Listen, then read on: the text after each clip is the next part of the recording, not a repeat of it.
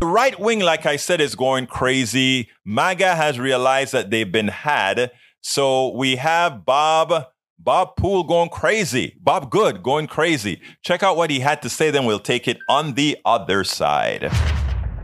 Is the Virginia Republican Congressman Bob Good. He serves on the Budget Committee, also a member of the House Freedom Caucus. We know your colleagues from the Freedom Caucus, Congressman Good, are speaking right now. They say they are no votes. You call this deal an abysmal failure. Does that mean that you are a no vote as well? Absolutely not. The bottom line, this bill is bad for the country. It worsens our fiscal situation. It makes an eventual default much more likely. It'll increase our national debt by some 10% over 2 years. It's an unlimited increase to the national debt limit. It'll go to $36 trillion on our current track. That's with no new extra special and kind of spending, emergency type spending. It still will take us to $36 trillion national debt. Democrats got everything they wanted in this bill, which was essentially an unconditional debt ceiling increase with no changes to their primary programs. It means Republicans are going to go on record, apparently some Republicans, in voting to affirm the Biden agenda for 2 more years. It's just terrible for the American people, terrible for the country, terrible for the Republican Party.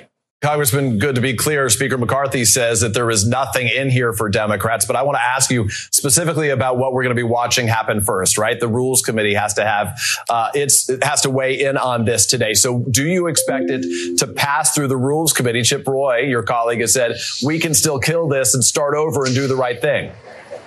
Well, Democrats are being told to suppress their enthusiasm for the bill behind the scenes. They don't want it to look too much, to be too evident it's a Democrat bill. So they're suppressing their enthusiasm and feigning some concern. But it's essentially a Democrat bill with everything that they wanted, which is a debt ceiling increase with no conditions, essentially. I hope that Chip Roy, Ralph Norman, and Thomas Massie, the new conservatives who were put on the Rules Committee, will be able to kill it in the Rules Committee. But I certainly hope Republican opposition to it will grow as more Republican members learn what's actually in the bill. You know, you go from canceling the IRS expansion of $80 billion to just rescinding $1 billion of it. You go to really weak work requirements. Well, let me ask you about that, because you say they're really weak work requirements, but they are expanded work requirements. So why would Democrats be voting to expand work requirements in any way? In Limit, Save, Grow, you had work requirements for Medicaid, food stamps, and cash welfare payments. As you know, the biggest part of that is Medicaid. That was taken out. And then you had some exceptions added to the work requirements for veterans, for homeless, and for anyone affiliated with foster care. Those are actually permanent. And the modest work requirements only that phased into age 54, those have a sunset provision to them. So those will expire, but the exceptions will not expire. So even the work requirements aren't good. It's, again, like the IRS expansion. Not good, but you agree they're still stricter than they currently are. Let me ask you about the Freedom Caucus, if I can, that had a conference call last night where Ken Buck, another Freedom Caucus colleague, floated a motion to vacate. That's the rule for those watching that would allow a single Republican to initiate a vote to remove Kevin McCarthy as Speaker. Buck, as we understand it, referred to it as the elephant in the room. Where are those discussions? Well, the Freedom Caucus is focused on trying to defeat the bill, trying to defeat a bill that's bad for the country, trying to expose what's in the bill.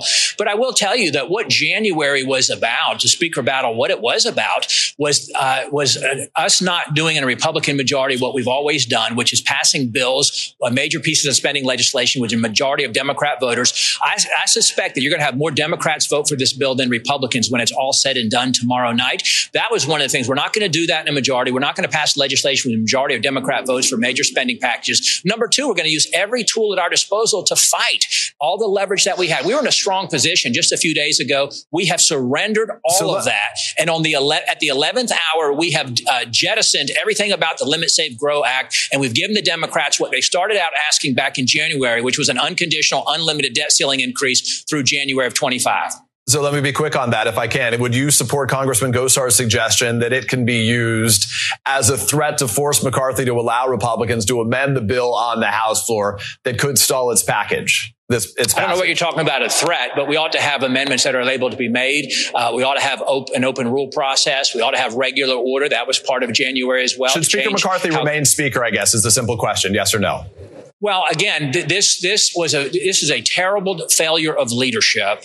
And so he's the leader. Should he remain speaker? To not utilize every tool at our disposal to fight and use the Republican majority that the American people gave us. We ought to be able to force a Republican bill to the floor, not a Democrat bill to the floor. We also ought to not be passing legislation with the majority of Democrats, which I think is what's going to take place on the vote tomorrow night. Congressman Good, help me understand this. Republicans raised the debt ceiling, suspended it officially 3 times under the former president, Donald Trump. The national debt rose almost $8 trillion. I think it's $7.8 trillion to be exact during former President Trump's time in office. Why is this different? Well, first of all, I'm in Congress because I wasn't part of that, and I came to Congress to make change. Number two, most Republicans didn't vote for that debt ceiling increase. That was Democrat votes that largely provided those debt ceiling increases. Very few Republicans who are in the House today have ever voted for a debt ceiling increase. However, we spent 90 days coming together, negotiating a responsible, reasonable debt ceiling increase of $1.5 trillion because the Senate and the White House were MIA. We were doing all the work on the House side, and you had Republicans who wanted to cut spending so much they would never have to increase the debt limit, but we agreed to do it with some responsible reforms, some significant cuts in spending. We did our work. It was a meaningful bill. It was a bill that was good for the country. It's a step in the right direction. We should have forced the Senate to vote on our bill. We should have forced the Senate to vote on our bill. You know, if I didn't care about human beings, if progressives didn't care about human beings, they wouldn't make comments like, those of us who need to vote for this bill to make it pass, not because we like it, but because we care about those who would be hurt if we get a default, right? Thinking people who are willing to put humanity ahead of this macho testosterone winning kind of a thing, right? It's amazing. Kudos to you, guy. Kudos to you for being so evil, brother. This guy, Good, these guys, the worst part about their evil, right, is that they can do it with a straight face. But the second worst part is that there are people who listen to what he had to say and think it has some sort of a plausibility. It's a shame.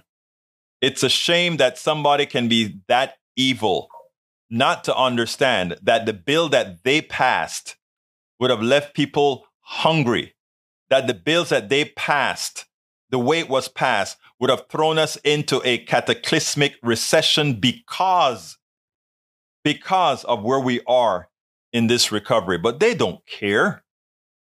They don't care. They only talk about life as a prop. But when it comes to do the things to maintain life and the quality of life, they are nowhere to be found. Let's remember that, people.